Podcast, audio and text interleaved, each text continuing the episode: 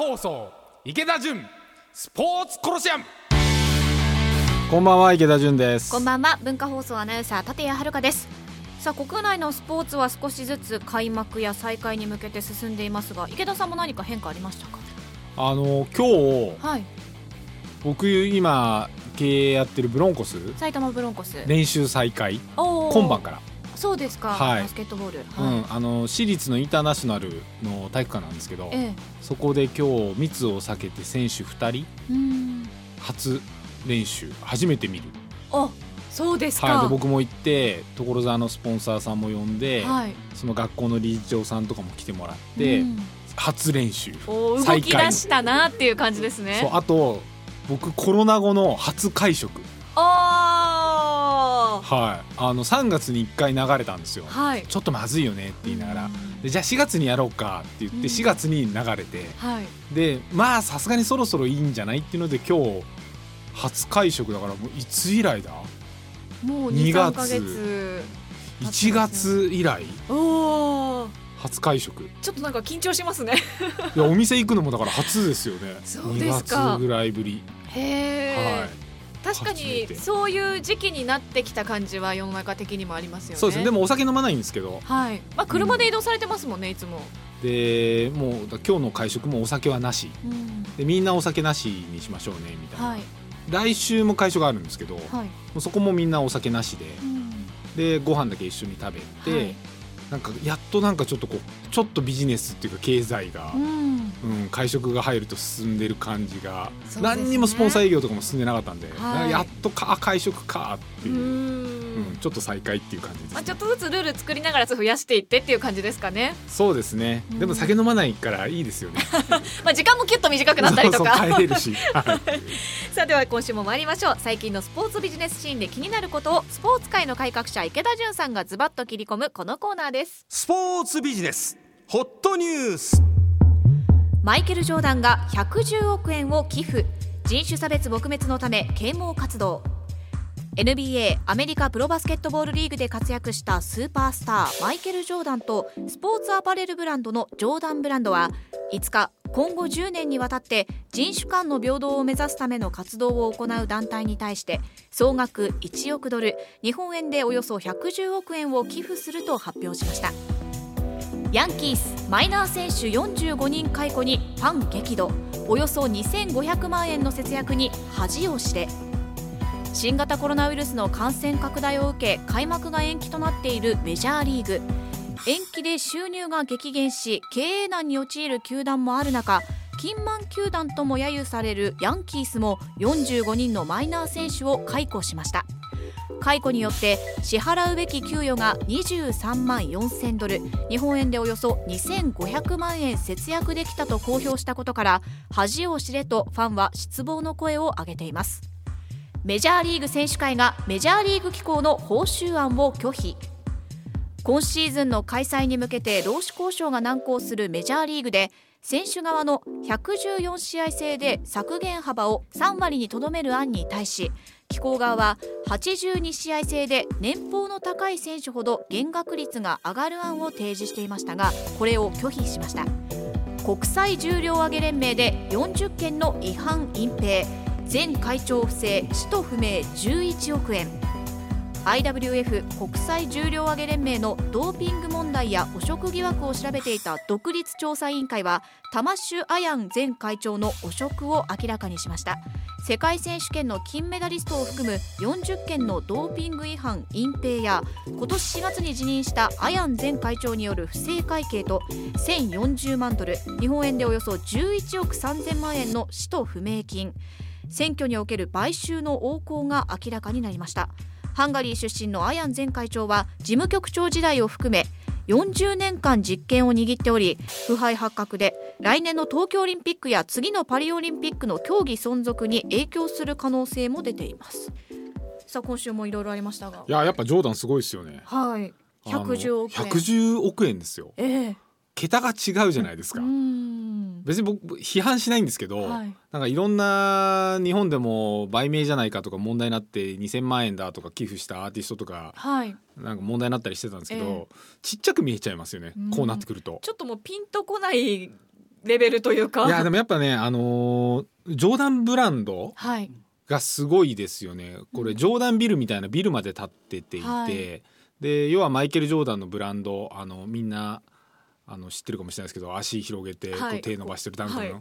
でやっぱあのブランドによってマイケル・ジョーダンって引退した後も、まあ、ビル建てて、まあ、どこまで本当に中身やってるかどうかわかんないですけどビジネスの世界でもしっかりやってて、うん。でそこと今要はあの NBA 行った八村塁選手、はい。も契約してて多分今皆さんなんとなくテレビで見てると思うんですけど八村塁選手がすっごい手伸ばしてダンクして飛ぶ映像のとある会社さんの CM に出てるんですけど、はいあの自分のところの NBA のチームのやっぱりユニフォームって着れないわけですよ、そこでは。はい。でそこで着てるのもジョーダンブランドのユニフォーム着てるんですよ。白い、あのーまあユニフォームっていうかはい。ランニングにジョーダンブランドのあのマークが右肩かな,、なんかポコンと黒いマークで入ってるんですけど、はい。だからああいうところも含めて要はジョーダンっていうのがアーノルド・パーマーもそうですよね。辞めた後にやっぱアパレルだったりブランドの展開をしてで過去の往年の名選手なんだけど今も古くなんないわけですよ。でファッションの方まであのしっかりとこう認知を伸ばしてですね、はい。で売り上げしっかり作ってるんですよ。うん。でそれを含めて110億円を、うん。まあ、ジョーダンがジョーダンブランドとともに寄付するはい。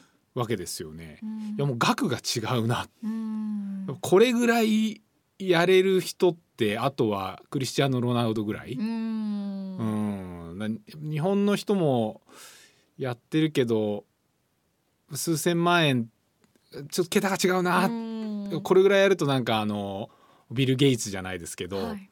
本当に世の中世界が動いていくんじゃないかなっていうぐらいの額かなっていうふうには思いましたよね。まあ、あのアメリカで黒人男性がその白人の警察官の方に首を押さえつけられて死亡した事件でもうデモも続いてますけれども、うんまあ、コロナのこの状況の中でデモもあってアメリカも結構大変な状況ですよね。うん大変でまあ僕はまあその辺の人種差別とかどうこうっていうのは特に意見する立場にないんですけど、はいやっぱみんな鬱憤溜まってるんですよ。うんうん、もうねあのー日本の国内見ててもなんかちょっとこうみんなおかしな行動な感じするじゃないですか、はい。最近の夜の街もそうだし、うん。なんか新宿の見回りとかもそうですけど、はい。まあ、ホストの問題とかもそうかもしれないですけどそれ以外にも今ほ2ちゃんとかそういうところでは歌舞伎町の別問題とかもすんごい今話題になってる事件とかあるんですよ。多分表の要するに民放とかで流せないようなニュースとかもすごい出てて、うん。でいろんな問題が今勃発しててみんな困ってみんななんかいろんなこと自分のためにやるんで揉め事がいっぱい起きてるんですよ世の中多うん分。はい。うん。だ僕なんかそう今すごく海のことこの前から言ってますけど、はい。今週末もなぜか逗子の海岸とかもうおかしなぐらい人がいて。でも外国の方がすっごいいっぱいいらっしゃったんですよ。あそうですか。この人たちどっから来たんだろうって何のイベントなんだろうっていうぐらい人がいっぱいいて。でみんな裸で海入っててもうもう海水浴場ですよね。はい。うん、みんななんか鬱憤が溜まってるんで、うん。なんかこう出れるタイミングとかどっか遊びに行こうと思ったら、みんながなんか今動いたり、うん。一箇所にしたりするんですよね。はい。なんかねちょっと秩序が変わってきたから、いろんなことがまた起こっていくんじゃないのかなっていう気はしますよね。だから子供たちもあの時差登校とかみたいになってるじゃないですか、はい。別れて。で普通普段だったらありえないような時間帯に子供が歩ったりしてるんで、で、まあ、うるさいって思ってる人もいらっしゃるみたいだし、は一方で普段いない時間帯に子供がいるから車の速度とか間違えて飛ばしたりするのが危なかったりとか、はい。いろんな社会のこうシステムが今変わってってるんで、なんかね少しこう秩序が乱れてる感じがするんでなんかいろんなこう、まあ、冗談じゃないですけど秩序を考え直すような行動をしていかないと少し怖いなっていう気はしますよね。文化放送池田純スポーツコロシアム横浜 d n a ベイスターズ初代社長で一般社団法人埼玉スポーツコミッション会長の池田純さんとお送りしていますがここからはポッドキャストでお聞きの方々にお届けします。前半はスポーツビジネスホットニュースお伝えしましたがえこちらコロナ後のビジネスの指針として気になる記事がありました。日経新聞からです。星野リゾートの星野義治代表観光業1年半が勝負国内開拓を危機乗り越えた経験自信にということでまあ新型コロナウイルスの感染拡大で最も影響を受けた業界の一つである観光業ですが復活に向けてどう立ち向かえばいいのかということで、宿泊施設を30年近く経営してきた星野リゾート代表の星野義治さんが説いています。まあ、あの抜粋してお伝えしますと観光業にとって大切なのは今をどう乗り切るかということではなくて新型コロナに対するワクチンや治療法が確立されるまでおよそ1年半かかると想定して大事なのは1年半後を見越した計画を立てることだということです。まあかえーコロナ禍観光業にはさまざまな変化が起こってこれまでは綺麗な景色が見たいアクティビティを楽しみたいなどが旅の主な目的だったことからこれからは自粛ストレスや恐怖感からの解放が重要なテーマになる。で回復までには3つの段階があって最初に戻ってくるのは周辺地域を旅行するマイクロツーリズム次が新幹線や飛行機を使った大都市圏からの旅行最後にインバウンドという3段階ということです。うんでインバウンド実は今の日本の観光市場では、えーおよそ26兆円で2割ほどしかないということなんですよね。仮にうん1年半後インバウンドによる需要がなくなったとしても国内需要を伸ばせば乗り切れる可能性があるというようなお話です。ねまあマーケッターですよねやっぱりね。うん今のちゃんと世の中の流れ僕らコンテクストって言うんですけど、はい。きっちり読んでこれ僕があの見見つけたニュースで、ええ。これを面白いからやりましょうよって言って、あの、うん、ディレクターの方に送ったんですけど、はい、うん、やっぱなんかどう読むかっていうのがすごく大切で、まあ今でもこれも結局今を乗り切るのがどうかっていうことじゃないけど今乗り切んないとどうにもなんないわけで、僕らもそうなんですけどやっぱりスポーツも今を乗り切って、うん。で1年半後にどういう風になってるかっていう世界をやっぱ挑戦しながら作っていく作業なんだと思うんですよ。でまさしくプロ野球なんかもそうですよね。うん。今年とりあえず開幕しますと。でも無観客やりたいわけじゃなくて、うん。無観客でやらざるを得ないから始めるんですけど少しずつお客さんを入れるフェーズに入っていって、はい。でその後もう少しお客さんを入れるフェーズになっていって、うん。で来年か再来年にまあまあ満員の状態を作れるようになるんじゃないかっていう、はい。やっぱり1年半後ぐらいを見越して計画を立てていかないといけないんですよ。はい。でこの前試算したんですけどプロ野球仮に100億円売り上げだとすると、はい。あの半分から6割ぐらいの売り上げ今年は多分みんな損なわれる。うん。で多分10億から20億みんな赤字国っていうか出すっていうか食らうんですよ。うんで多分サッカーもそうで50億円ぐらいのクラブの売り上げのクラブは多分10億円ぐらいみんな赤字になるんですよ。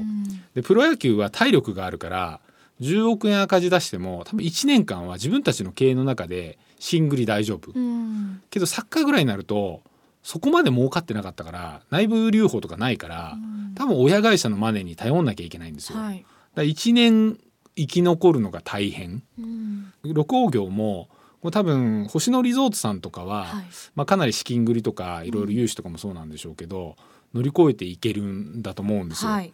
でそういう中で、あのーまあ、今年乗り越えて1年半後を見据えましょうっていうのを、まあ、おっしゃっていてです。ね僕が一番あれなのはまずこの綺麗な景色見たいとかアクティビティを楽しみたいっていう目的から自粛のストレスとか恐怖感の解放解放が重要なテーマになる、まさしく僕そううん。なんだろうな、はい。うん、だからそういう旅行どういうところにみんな行くようになるんだろうな、うん。多分近場ではい。綺麗な景色とかそういうことじゃなくてとりあえず緑の中にいればいいわけですよね。解放されて。う、ん。うん。でもそもそもが僕はそのお金払える人ってどこにいいんだろうな。っうん。ていうのもあって、はい。だどういう結局高いところが残り安いところはキャンプとかになって二極化するんじゃないのかな。うん。どういうふうに世の中でそれが合ってるかどうかわかんないんですけど、はい。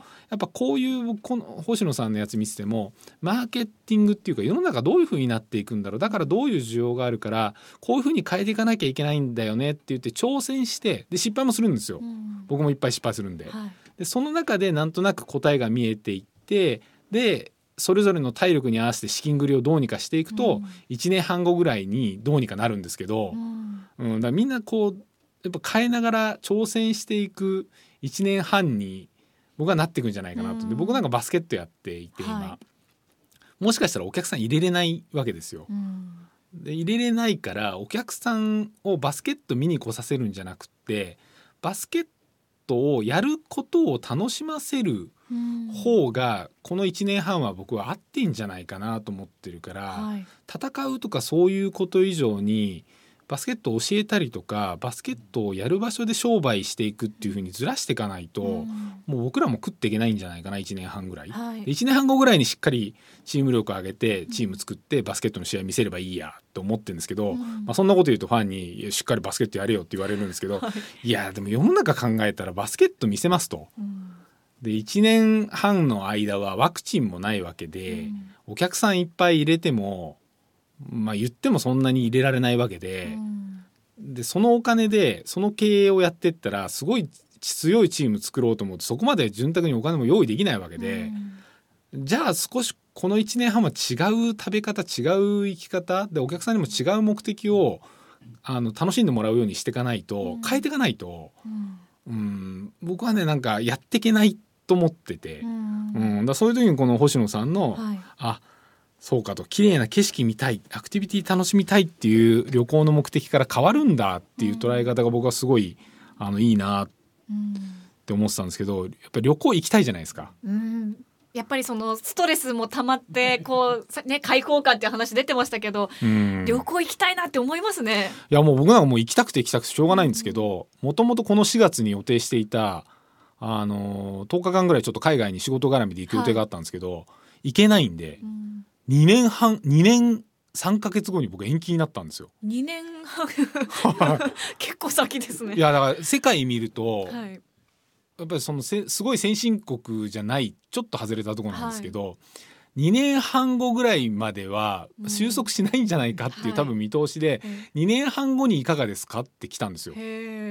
要は彼らもやっていくためには払い戻しするような体力はないですと。はいで一方で来年に伸ばしたところで来れない可能性がありますと、はい。2年半後いかがですか？って言われていやそんな時の予定分かってないしもう僕は払い戻ししたいですみたいな話で今交渉してるんですけど、うん。やっぱだから過去の目的みたいなのでそこに行こうと思っても、うん。2年半後もうどういう状況か自分もそうだし世の中もどうかわかんないですもんね。分かんないですよね。でこれから飛行機に乗れますとか、うん。いろいろ出てますけど出る前に PCR 検査？検査はい。で戻って PCR 検査向こうでも PCR 検査みたいな、はそこまでして家族とか連れて旅行行きたいかっていうとうん。行きたくないじゃないですか。そうですね。うん、だからそうなると僕は国内になるんだろうな、だからスポーツもそうなんですけどじゃあ見に行きますとうん。なんか騒いじゃいけないですとか言われて行きたいですかと。うん。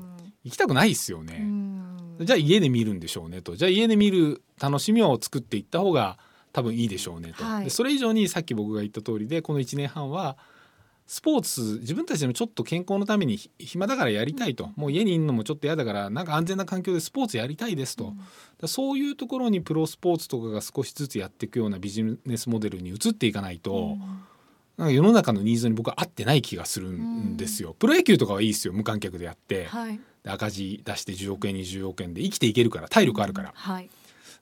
ちっちゃいスポーツっていうのは少しこう世の中のこう求めてるものに合わせて生き方を変えていかないと生き残っていけないだからすごい僕はこの記事いいなと思っうん。てて、うん、ラジオなんかどうするんですかねそうですね。まあ以前から池田さんが、うん。あのコロナの前と後ではもう違う世界だからそこに合うように変えていかなきゃいけないってお話しされてましたけど、まあ、スポーツももちろんそうですし観光もそうですし、まあ、ラジオもどう変わっていくかっていう感じでもう本当に違うものと思って世界が進んでいくっていうことですね。そうですね。でもう、うん、もう世の中に合わせて今なんか生き方変えていかないと、うん。うん、世の中のニーズがそこにないっていう、いうん。やだってスポーツ開幕してまあ来る人は来るんだろうけど、うん。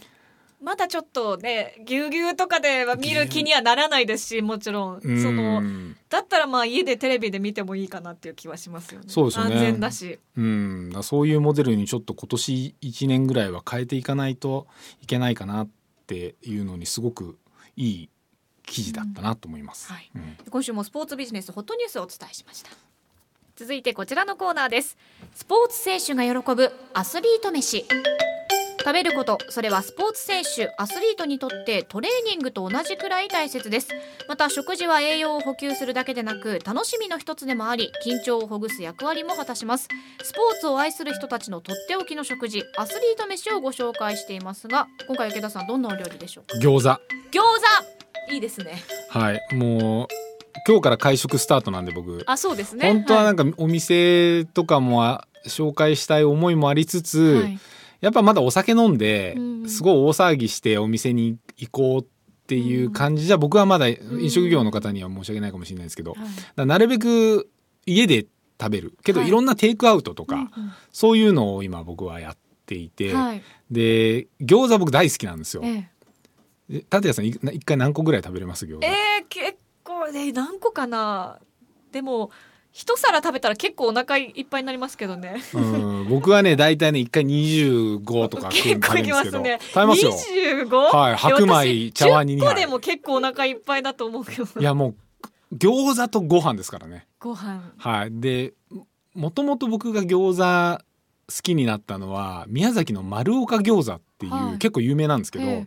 今だと宮崎とかだと結構いろんなところに店舗があるのかな。はい。でお土産でいろいろ買ってって家のご近所の方にもお裾分けするぐらいテイクアウトで有名な餃子で、はい。で僕多分10年15年ぐらい前だったかな。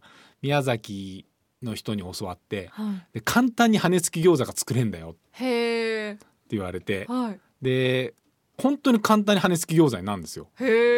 それでん一回丸岡の餃子を取り寄せしまくってた時期があって、で僕は最近あの、まあ、鎌倉にいるんですけど鎌倉でも美味しい餃子屋さんを見つけて、はい。あの和田塚っていう駅のそばにあるはい。鎌倉餃子工房っていうところなんですけど、鎌倉餃子工房、はい、ここの餃子もすっごい簡単に羽根付けれるしでこってりしてなくて野菜がいっぱいだからいくら食べてもあっさりしてるんですよ。はい。